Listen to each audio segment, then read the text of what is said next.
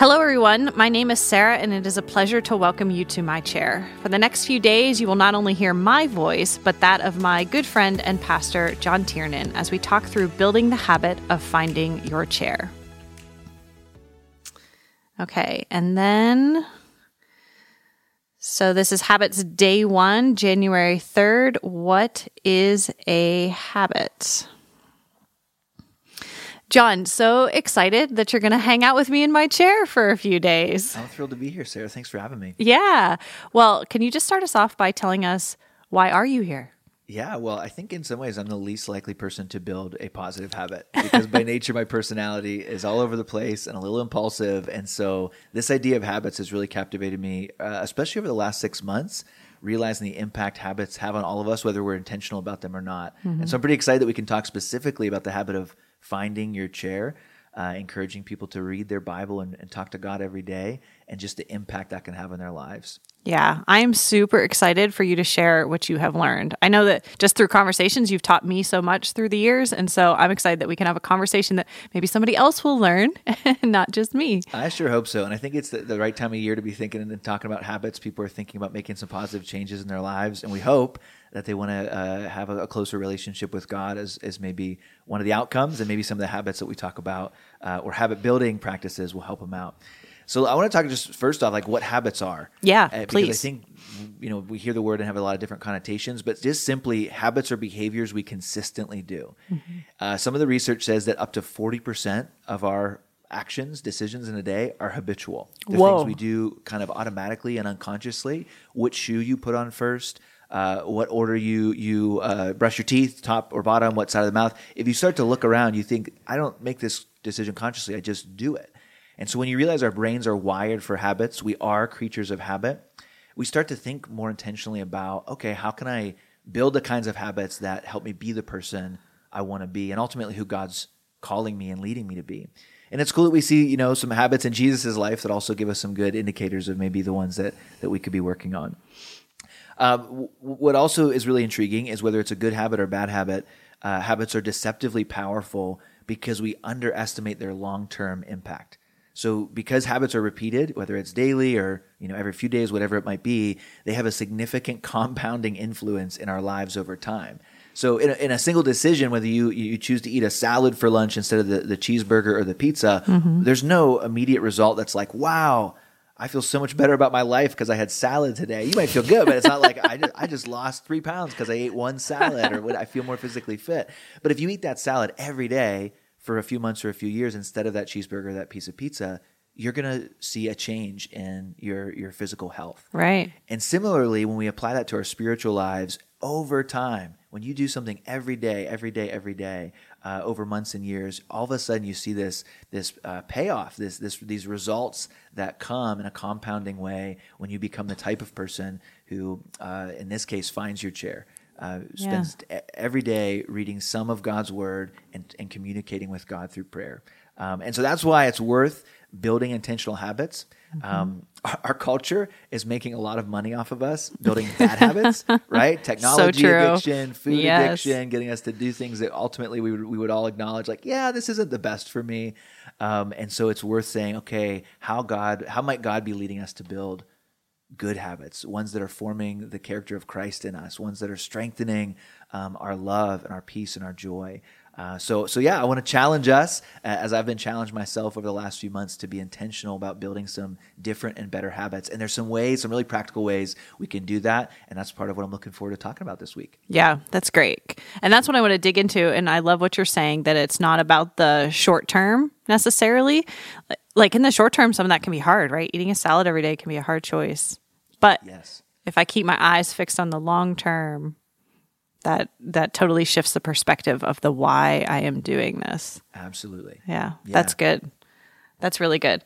Okay, so you said you want to get practical with us. So yeah. So on, our way to, to the practical, let me uh, stop for a moment and just talk about the Apostle Paul and his description of discipleship. He would he would use uh, an Im- imagery of an athletic an athlete training, mm-hmm. right? And he encourages Timothy in one of his letters uh, to train yourself to be godly. He says physical training is good, but training for godliness is much better. promising benefits in this life and the life to come. Hmm. So, as followers and apprentices of Jesus, how can we train ourselves to be godly? Yeah. To be more like Jesus.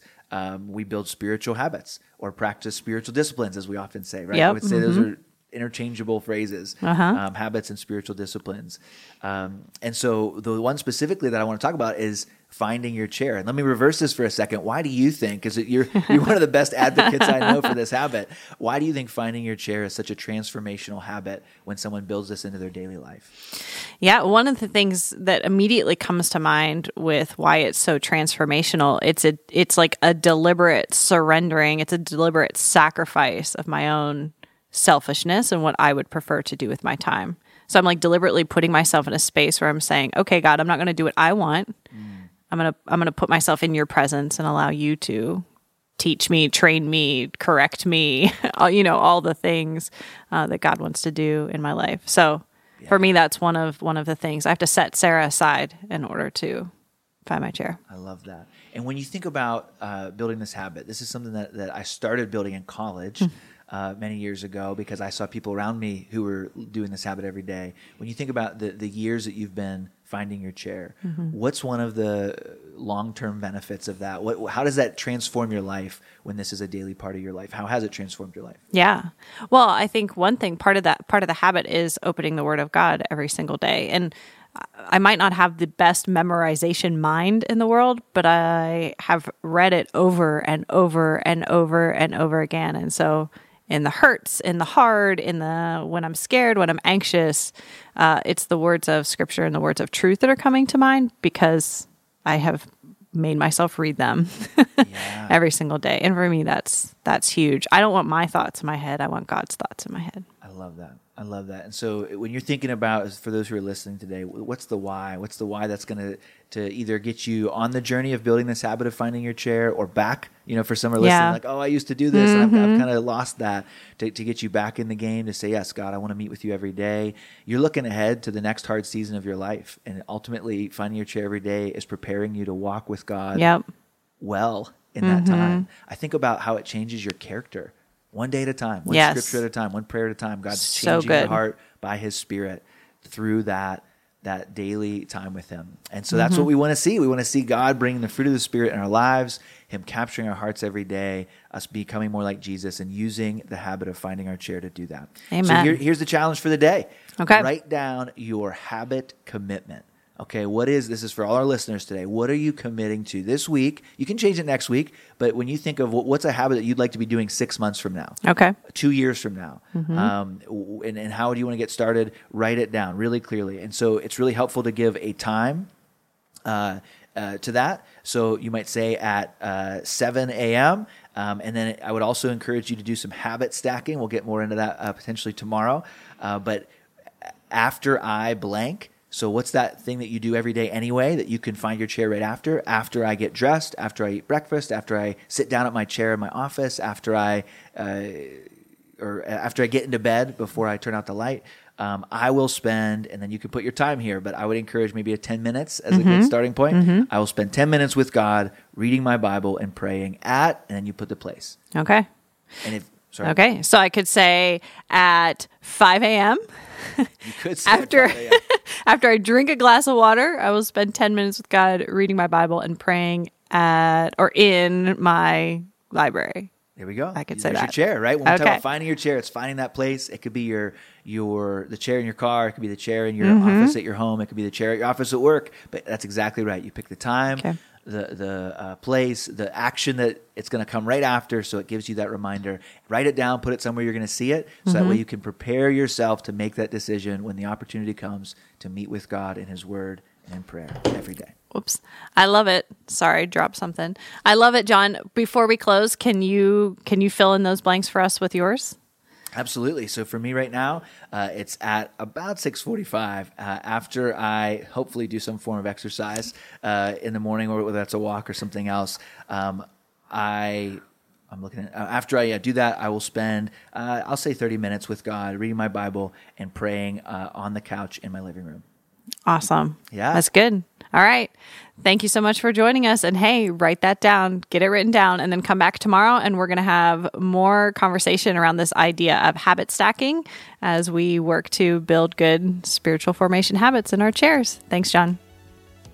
Thank you for joining me in my chair today. John and I hope you found our conversation helpful. If you have, I encourage you to like, subscribe, and share. For more resources from Grace Church, visit whoisgrace.com forward slash read. I can't wait until we meet again.